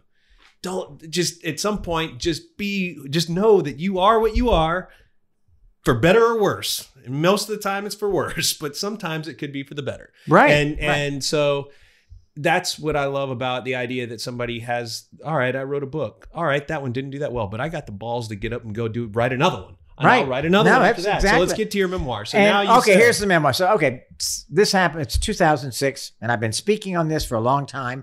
And then a few years ago, so I spoke on this a lot from, say, 2005 to maybe 2015, 10 years, all over the place, maybe 25 states.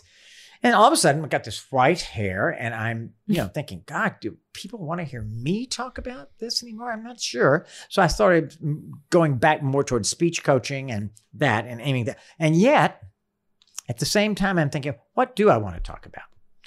And I thought, I've been saying for years that I was going to write a memoir, but I hadn't done anything about it. And my cousins in Georgetown, especially Bonnie, she kept pushing me. I mean, she would, every time I'd go up there, when are you starting? And you went, I mean, this went on for years. Need that. At least 5 years, maybe longer, maybe 8 or 9 years. And I got so tired of it, and I didn't have a good answer because I hadn't done anything. About a year and a half ago, I started giving her progress reports on a non-existent book. I swear to God, I was lying through my face. I gave her progress reports. I swear to you. And I took this landmark forum, which I have mixed feelings about, but I hope that doesn't go out to the world. It probably did. Can you give me an example of one of the progress reports, like the exchange? Oh, I would just say, I don't know what I said. It was just an errant lie. I just said, I've got about 40 pages. Was that therapeutic lying? But there wasn't. No, that was just. No, that wasn't therapeutic lying. That was just balls out lying. Oh my God. Oh, so I'm taking the landmark forum last year, and they're big on honesty, which is good. And they say, where are you not being honest in your life? And I'm going, I've been telling her. The only place I'm being dishonest in my life is with Bonnie. You're telling her, and I'm telling her writing this book. And I felt so badly about it that I literally called her from the conference the second day, told her the truth, told on myself, and said, I am going to write the book. And I promise you I'm writing the book. I mean it this time. And what did she say? She was good. She was cool with it. Did she know you were lying? I don't know if she did or not. That's what I was wondering. She might have. I don't know. I don't think she said that, but that'd be crazy if she went, I knew you didn't. You would have brought me pages. Well, so that was when was that? Last year. And I made a vow that I would do 50,000 words by this past June. Okay. And I did it. And I'm now at 111,000, but I'm only up to 23. Wait. Okay. I'm 0 to 23. Oh, wow. So I've done 111,000 words. Give us reference. So this book is how many words? I don't know. It's 300 pages, but I mean, I'm already probably close to this. Okay. But these are first draft words. Sure. And about 80% of them won't make the cut. Okay. I don't know how many will make the cut. I've just begun. I was thinking just get it all down. Yeah. Get it all down and then go back and the second draft, cut, edit, polish. Yeah. However, the last couple of weeks I've started, I was doing like 1,500 words a time in a couple of hours, pretty fast. So this last few weeks, I've I've cut the number of words down, and I'm being a little more careful as I'm writing. So I'm trying to be a little, doing a little more editing as I go, just in the last couple of weeks. So I don't know how that's going to work. I'm curious about why are you even concerned with the number of words? Like I don't know. When you're gauging writing, oh, I don't know why. That's just a way of me makes me feel better that I'm making progress. Okay, it's a psychological thing because I mean this is the words. I mean right now I've got 150 pages, but that's pages on a computer. Book pages, I'm probably over 200 now. Mm-hmm. How do you decide what to cut? Well, I won't know until I go back. But when you go back, what is going to be repetition? Anything or anything, or places where I've gone off on tangents, or you know, things that don't really. So it's not like you'll cut out any of the stories.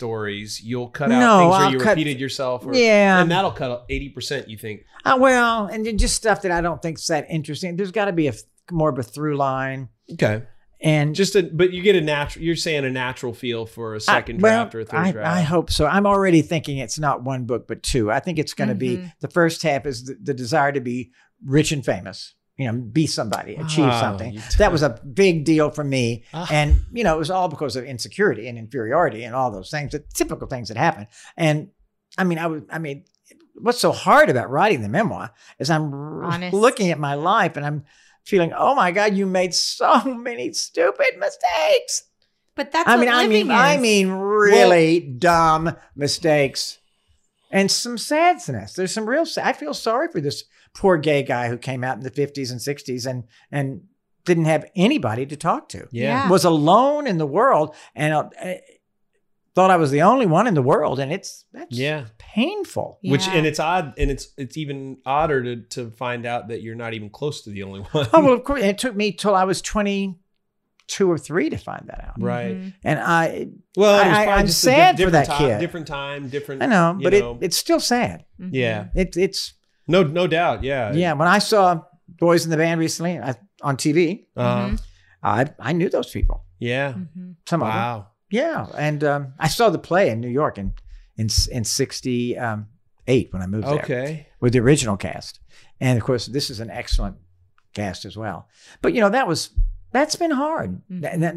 That comes up a lot because it was an issue from the time I was about the 6th grade. I mean, I began to know something was off. Right, and boy, that was tough, and then you had that guy. Then at the same time, you had the guy who wanted to be the most popular person around and wasn't quite. And then you had the guy that wanted to achieve but didn't have the, you had all these different guys going on at the same time. And I'm going, if we could have just put it all together, Yeah. Well, I want to go back to something then. And it was really at the first 3 minutes or 30 seconds, maybe even, of what we were saying and I really meant this, like when that feeling obviously did come over you of, I feel like I should be more famous to be writing a memoir.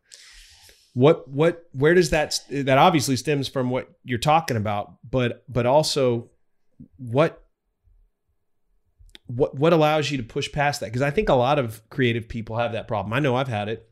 Who am I? I got shit. Really easy. What push me? I told Bonnie I'd do it.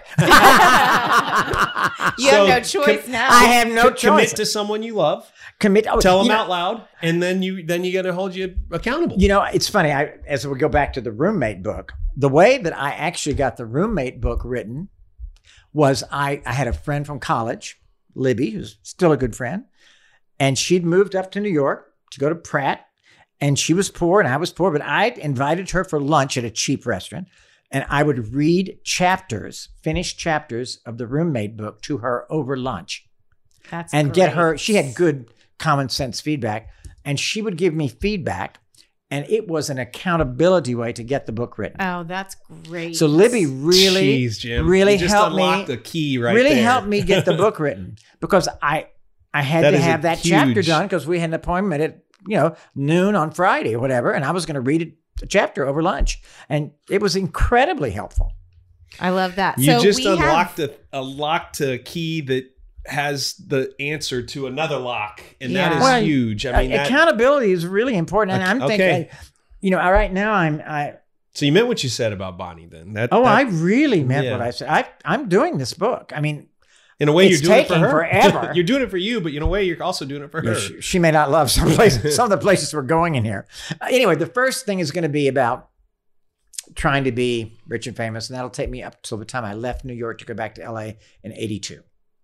Yep. And so I was 37. So I'm at 22 now. So I got 22 to 37 and some really interesting times. We're about to get to New York soon. Yeah. And those 15 years or 14 years are really interesting. Yeah. Uh-huh. And then the second half of the book is LA, where I had some real success in business in the 80s through a couple of really great clients as a speechwriter, plus some other things that were going on that were not great.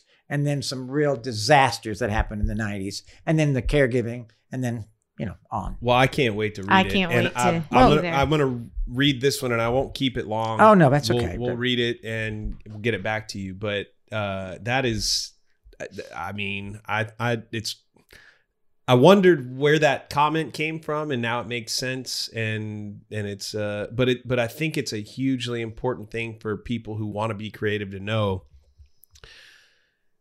You don't get something to say when you're famous. You have to have something to say in order to get there, if that's your goal. And if that's your goal, maybe you're in it for the wrong reasons anyway. But even if it is your goal, you know, you hear the stories of people going, I just dreamed about this day I was going to win an Oscar, and I always just knew I would. And it's not that they're lying, but somewhere along the way, it was whatever it was they had to say that got them there. It had nothing to do with the, you know, fairy tale and all of that. Mm-hmm. It's, you know, and I've said for a while, or at least believed for a while, that the difference between somebody who's skilled and somebody who is an artist is having something to say. Absolutely. You know, so. You know, to me, the most important thing that I've done was not what I thought it would be. The most important thing in these years was the caregiving.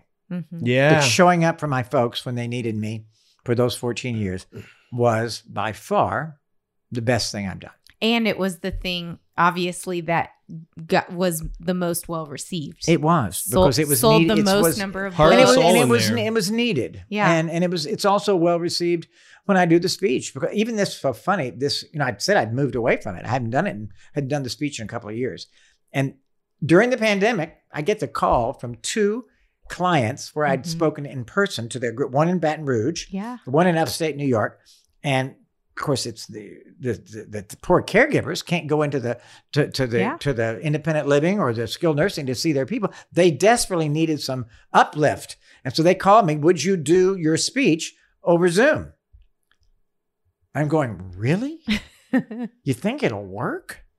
And they said, well, we think it's funny, and we think it's upbeat, and we think they'll like it, and they need to hear it. And I went, well, I'm not going to be able to see them. I'm not going to be able to hear the laughter. Well, yeah, that'll mess with you. And I thought, I'm going to give it my full, you know, and I did the speech. I stood up, and I had the thing, and I got the lights, and I got the nice microphone, and I gave it all out. That's great. And it worked. Yeah. They tell me. It worked in Baton Rouge. They even had me back to do another hour that I had to make up new stuff. And then it worked in Plattsburgh, New York. So now I'm actually marketing myself to do the speech from my office at a much lower cost for the people. Mm-hmm. And hopefully I'll get a chance to give that speech around the country. We're about to do a whole marketing thing on that. So that is wonderful. We'll see. You never know. That was a surprise. That is wonderful. Well, we always round out every episode with, we call our top three. Okay. So it's top three things we got out of this episode of talking, right? So I'm sure you noticed as you were talking that I was writing, taking copious notes. I didn't know what you were writing. Sometimes when I would say something mildly amusing, I noticed that you would write. And I use the word mildly. So I am a big journaler, but I process things more so by writing them. And so I have more than three things for you, but I'm going to try to boil it down to three, and then invite you and Matthew to respond and add to whatever thoughts, you know, after you hear my three. She's our facilitator. Some, the word. I was trying to think of that word. It wasn't coming. Okay. So the first one that stuck with me really early on was you said, good editors have a lot of questions. And I would say that I put a box around the word editors because I think that could be anything. Good blank have a lot of questions. And so I think anytime you're trying to get to the root of something or you're trying to reflect or analyze something, you do it through questioning. Certainly as a speechwriter or a ghostwriter, because I've ghostwritten a couple of books, it is the most important quality I've got is asking good questions, drawing people out. Tell me more. What do you mean? I don't understand. Explain. I don't get it. Those are the most important questions I can say. Yeah, I agree. If I don't get it, America will not get it. Yeah, it forces other people, you know, when you're writing something, it makes sense to you because you have all the background knowledge about something, but for somebody else you go, "What?" Right. I don't know what you meant. So that was my first one. Well, Matthew, did you have anything to contribute on? I got all three of mine. Oh, you didn't want to respond to a lot of questions. I think it's the hall. I mean, there's a reason why they call it Socratic seminars. You try to teach people things by telling it to them, and it doesn't work. You ask them questions, and all of a sudden they learn something. And I feel like an editor of all places, you're talking to somebody who wrote a book. Now, I'm not saying your dad would qualify as this, but if you talk to any other writer or artist of any kind, their creative digits are very sensitive, and so, rather than telling them what they've done wrong, asking them questions that force them to figure it out for themselves that's super valuable. Yeah. So, okay. Yeah. The second one, gosh, where do I want to go with this one? Is I really liked something you said at the end when it was consider repetition or tangents. So you were talking about editing your own memoir or your book. So again, I watch Matthew struggle with writing scenes for screenplays that he's writing or writing a book or writing a short story, whatever the case is, or editing a vlog, right? And every time he's like, it's so long right now. What should I cut? You know? And so I thought that was a good note to take. Consider where it's repetitive or consider where the through line isn't existing. Yeah. Yeah. Right? Find out what the through line is and cut the fat around that, I guess, kind of thing. So. When I was in LA in the mid 80s, I took a comedy writing course from Danny Simon, Neil Simon's brother. Oh, wow. Okay. And they had written together in the early days. Okay. Danny was a really strong sketch writer, TV writer. Okay. And he is the one who was one of the two characters in The Odd Couple. That was Danny. Oh. Okay. Who had left he and his wife had gotten divorced. His friend had it. They moved in together. And he realized that was funny. And Danny said he was going to write a play about it. And he wrote, 10 or 12 pages. He's not a playwright. He doesn't have that long form in him. Neil knew that this was a funny idea, and it had been sitting in his drawer for all these years. And so he said to Danny, he said, if you'll let me write the play, I'll give you 10% of whatever we get forever. Wow. Well, Danny lived off that the rest of his life. Yeah. Oh, man. Yeah. But in his class, he had Neil come in one time, and I don't remember anything else he said, except he was a nice man. He told us that the funniest scene ever in all of his many funny plays was one that, you know, the play was moving along a line. And this scene, while getting the most laughs he'd ever gotten, took it in the wrong direction. And they couldn't get back to where they needed to go to finish the play. Mm-hmm. And even though it was the funniest scene, he had to cut the scene. He said it was one of the hardest things he'd ever done in his life, but it was a right thing to do. Yeah, because he didn't want to have to change the whole, But he would have wrecked the play. He wouldn't have had the same play. Yeah. Yeah. But I remember that. You have to sometimes just say, I got to let it go. Yeah, got to let it. Matthew and I have a saying, and we call it leave it. Actually, it was started as Leave It Bodhi. Leave It Bodhi, because Bodhi is stuck on a ball, tennis ball. Or a squirrel. Or a squirrel or whatever. And she'll see a squirrel and she just can't wait. She's got to go after that squirrel. And Denise always goes, leave it, Bodhi. Leave it. Just leave it. And she, she's fighting the whole way. And I was thinking one day we were walking and she said that about 3 or 4 times. And I thought, that's really good advice for life. Yeah. For humans. Just what do we need to leave? Yeah. Leave so we just say, we say it to each other when we're trying to make decisions. We just say, leave it. That's great. It'd be a good title for something. Yeah. It would. It's a great title, actually. Which actually on a tangent, I'll go there real quick and then we'll come back together. When you were sharing all of this, we have had this ongoing idea to write a book together. And, we are so opposite in every way, shape, and form. And so we thought it would be funny to write these different experiences that we've had from each of our perspectives, but put them side by side. Oh, I love that. Chapter 1 is from my perspective. It's the same story. It's the same day, same story. Oh, I think that's great. Everything. I like that. And so there's a lot of little pieces that you shared in writing your book that I'm kind of filing away in my mind. This is all your idea, so I'm hoping you're getting that together. I'll gladly. I am.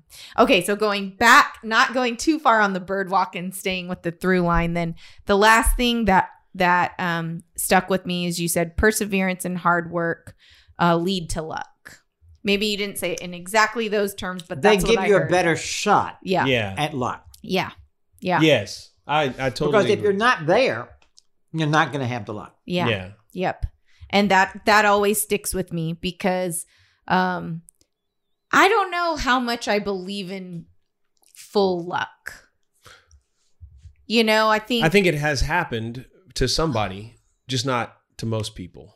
Yeah. It's not, I think luck, true luck is really not that relatable because it just it doesn't just fall out of the sky for most people. Yeah. How many lotto winners are there really? Not many. And so to me, not many. Yeah. This perseverance, hard work, resilience, that idea sticks with me. It really resonates with me because I think that is how you write a stack of books you do, you know? And I was listening to an author of a book that I really liked, and it was called How to Change Your Mind by Michael Pollan. Mm-hmm. But he, they were talking about ego, and actually his book was sort of like had some bit to do with where the ego kind of fits, and, one of those kind of books. But he said, ego's actually good. Ego's what got this book written, Mm-hmm. Now, what I do with it after that is that's a whole different thing. It can become bad, but so the idea that you were saying earlier about fame and how important that is, that obviously there's a big chunk of ego that plays into that.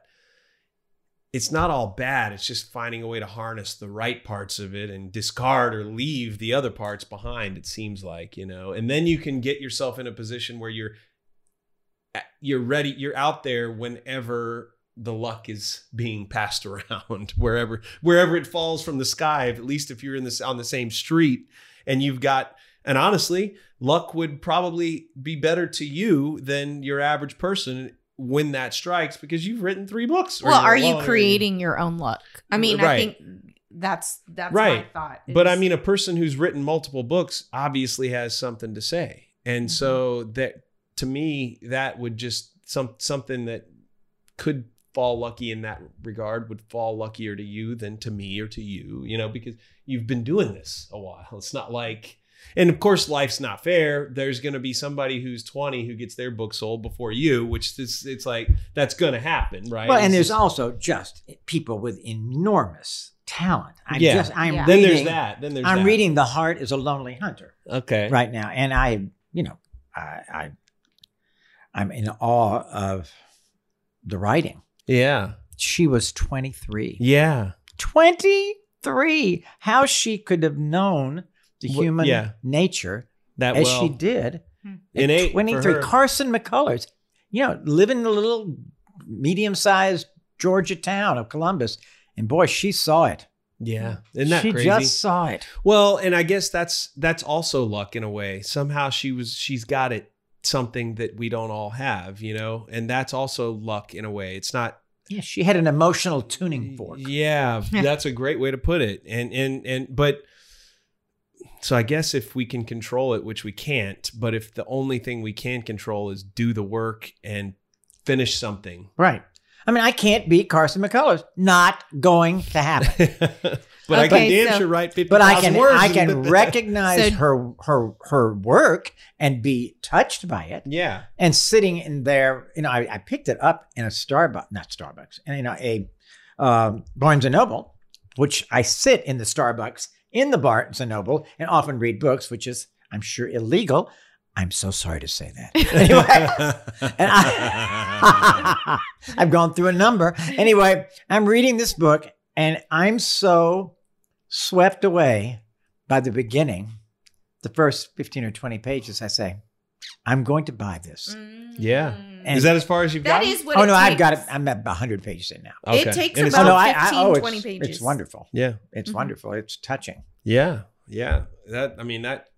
All right, so I've got three. All right. I'll go simplest to most complex. Number one, get a will. Oh, yes. Not I a hard did thing write to that do. Too. Get a will. Really important. And if you ever had that feeling in your heart that you need to, go get a will. All right, that's number one. Number two, getting something to say. Like we were saying earlier about, how important it is if you want to go down the route of the creative arts. You got to have something to say, but getting something to say, where does that come from? And you said something important. Basically, the book that has done the best for you came from when you did something you had to do, not something you something hard. Yeah, that I had to do. Not something I wanted to do. Don't get me wrong. I did not want to do this, but I had to do this. Mm-hmm. I needed to do this. I had to say yes to it. Mm-hmm. I had to show up. Mm-hmm.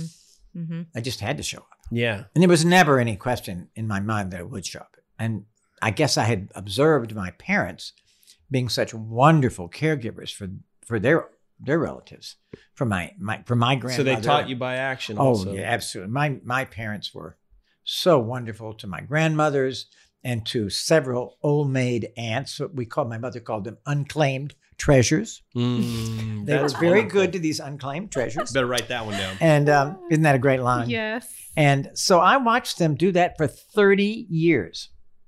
They did it from the early 60s until the late 80s. Right about the time, I think the last one passed away about a year or two before Mother began showing signs. And I've always felt that those 600-mile round trips from Dallas to Bastrop, Smithville, were wearing on my mother.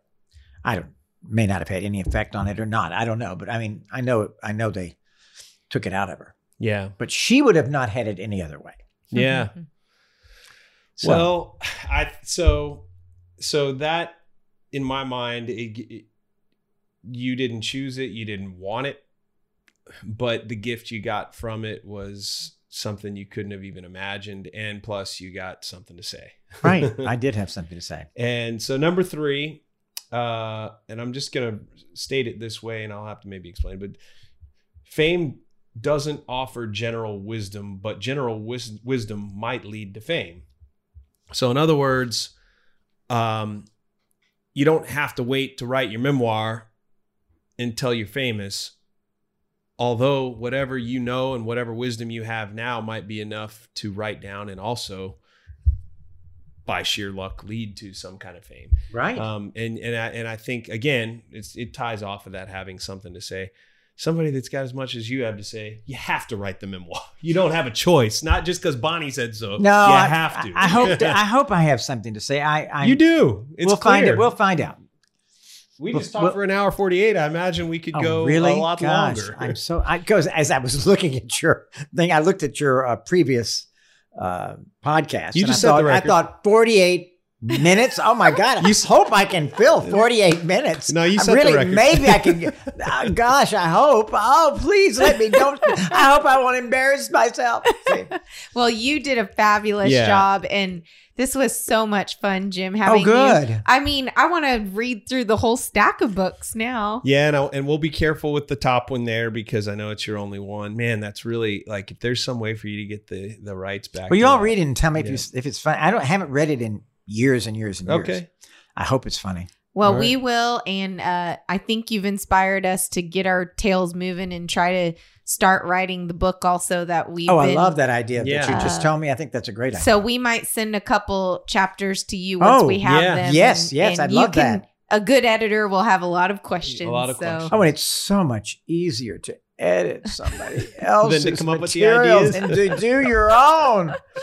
It's sort of like being a good sponsor in AA. My sponsees call me, and I've got 4 of them, and I am so intelligent. But I hear myself saying things to these younger people, and I'm going, aren't you smart, Jim? But then I try to take the same thing and apply it to myself. Not so smart. Not so easy. Well, no. There you go. The general wisdom thing. You know, there you go. Well, thank you so much. You're welcome. That's a wrap for episode 26. That's a wrap 26. On episode 26. All right. Thanks, Jim. Thank you. Adios.